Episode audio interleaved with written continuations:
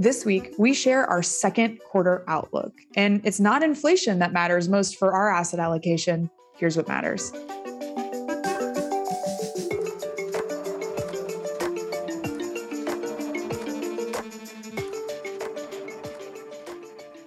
Live from New York City, I'm Lauren Goodwin, and this is Market Matters from New York Life Investments. In this podcast, we bring you the best insights from across the New York Life Investments platform because we believe that by sharing perspectives and engaging with you, our listeners, we can all become better investors.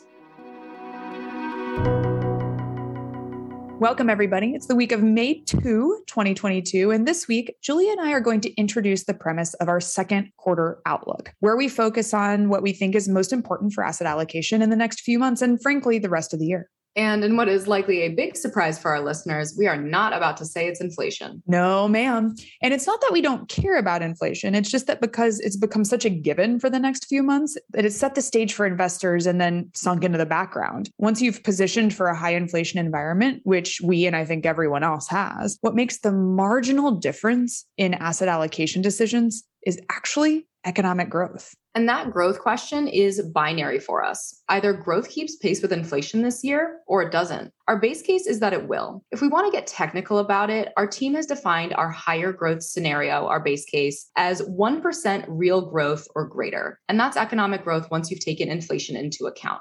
But if growth can't keep up with inflation, that is a stagflation scenario though we see that as much less likely. Ooh, you used the S word. So I want to be clear what we mean by stagflation. What Julia just described could potentially be a circumstance where nominal GDP growth is 4%, just to throw out a random number, but inflation is 6%, which means real or inflation adjusted GDP growth is negative. It wouldn't be labeled a recession in economic terms, but it would sure feel like that in the real world. So now that we've set the basic stage, let's make our point on inflation before we get too far ahead of ourselves. Why do we think inflation is or prices are going to be so high this year? I mean, let me just air out the laundry list, Lauren.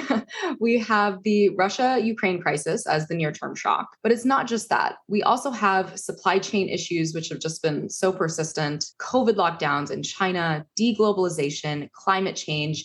To say nothing of the fact that the US economy has some late cycle dynamics developing, namely a very tight labor market.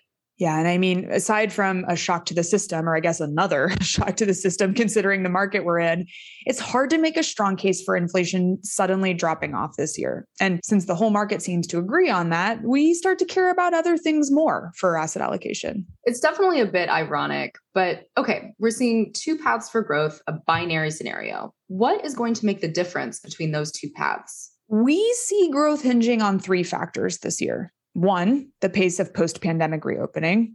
Two, the strength of consumers. And three, the resilience of companies to higher prices. In our base case, where growth holds up, we see room to run on reopening or normalization of economic activity. And we believe that strong wage growth will help keep consumers able to handle higher costs. And what about companies? They have a lot of choices to be making amid higher input costs and labor shortages these days. Very good point. We see companies investing in capacity where they need to in response to supply chain pressures. And if consumers stay strong, passing some higher costs on to customers will be possible as well. Okay, so that's our stronger growth base case. And conversely, these factors could all falter, or one of those factors could falter and create a stagflation scenario, though we see this as less likely. Yes. Now, equally important to what might create each growth scenario is how we know we're in one scenario versus the other. And so, Julia, I'll put that to you. What are we watching to see how well growth is holding up? This is really where our daily work kicks in. When it comes to reopening, I'm watching mobility indicators to see the pace of normalization. These can be really fun to an economic nerd such as myself. There is a Pret index measuring demand for coffee at airports and in office areas. There are office occupancy rates, Broadway ticket sales. You can really look at anything. What about on the consumer health side of things? Would we just compare hard retail sales data, for instance, with some of the consumer sentiment surveys out there? That's how I do it. Yeah. And with companies, we have more of a one stop shop of looking at first quarter earnings results and the forward guidance corporate management teams are giving. That gives us insights into companies' top and bottom lines, as well as investment decisions. Just as a quick note for our listeners, you can read our whole second quarter outlook on newyorklifeinvestments.com and just click the Insights tab.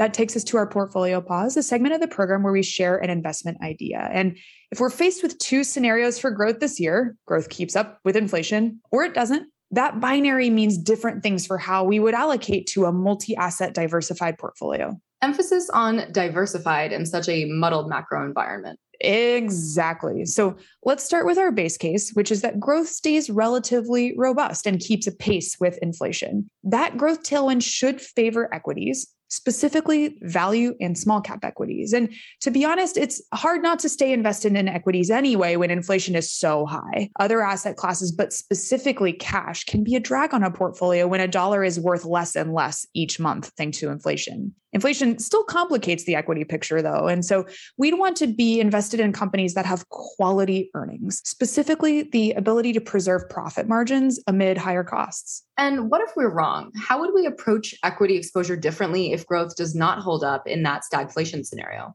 There'd be one big change specifically, and that's that we'd prefer large cap to small cap stocks because larger companies just have a bigger balance sheet to buffer and handle downturns. Aside from that, we'd look for companies that are high quality with an emphasis on strong profitability and a strong track record of that profitability. And we'd look for more defensive exposure within values such as sectors like utilities, staples, and healthcare. So it sounds to me that your points on quality and defensive seem more like nuances than wholesale shifts within equities. Very well said. And so I'm going to kick it back to you. In our base case of relatively robust growth, how should we position in fixed income? This would be pretty much where we are now in short duration, high yield instruments, short duration municipal bonds or munis, and floating rate bonds. All of these can really weather this rising interest rate environment relatively well. That's really interesting because where we have a more defensive posturing in equity, it's not time to get there in fixed income. So I'm guessing then that if we're wrong and growth falters, that would be the time to get more defensive in bonds.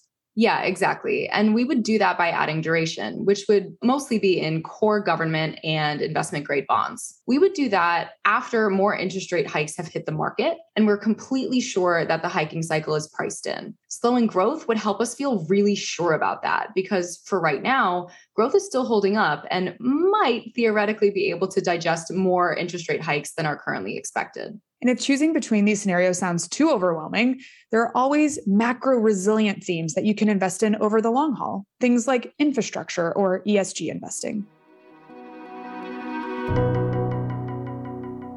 Coming up next, it's Fed Week. The Federal Open Markets Committee meets this Tuesday and Wednesday. It's going to be a closely watched meeting for two reasons. First, the market expects a 50 basis point hike, double what we got in March, to offset rising inflation. Fed governors have been signaling they're willing to do this, but it's not a given, so we'll be looking out. And second, this will likely be the meeting when the Fed announces the start of its quantitative tightening program or the roll off of balance sheet assets. This will contribute to tightening liquidity conditions and hopefully help rein in inflation further.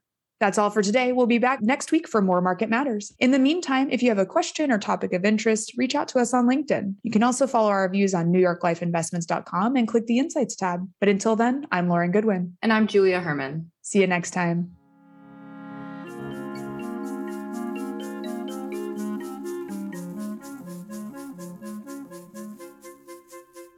Our podcast is produced by Milo Benamatz, and our music was composed by the fabulous Zach Young. I will now read our disclosures from compliance. Past performance is no guarantee of future results, which may vary. All investments are subject to market risk and will fluctuate in value. This material represents an assessment of the market environment at a specific date, is subject to change, and is not intended to be a forecast of future events or a guarantee of future results. This information should not be relied upon by the reader as research or investment advice regarding the funds or any issuer or security in particular. The strategies discussed are strictly for illustrative and educational purposes and are not a recommendation, offer, or solicitation to buy or sell any securities or adopt any investment strategy. There's no guarantee that any strategies discussed will be effective. This material contains general information only and does not take into account an individual's financial circumstances. This information should not be relied upon as a primary basis basis for an investment decision. Rather, an assessment should be made as to whether the information is appropriate in individual circumstances, and consideration should be given to talking to a financial advisor before making an investment decision. New York Life Investments is both a service mark and the common trade name of certain investment advisors affiliated with New York Life Insurance Company. Securities are distributed by NyLife Distributors, LLC, 30 Hudson Street, Jersey City, New Jersey, 07302, a wholly owned subsidiary of New York Life Insurance Company. NyLife Distributors, LLC is a member of FINRA SIPC.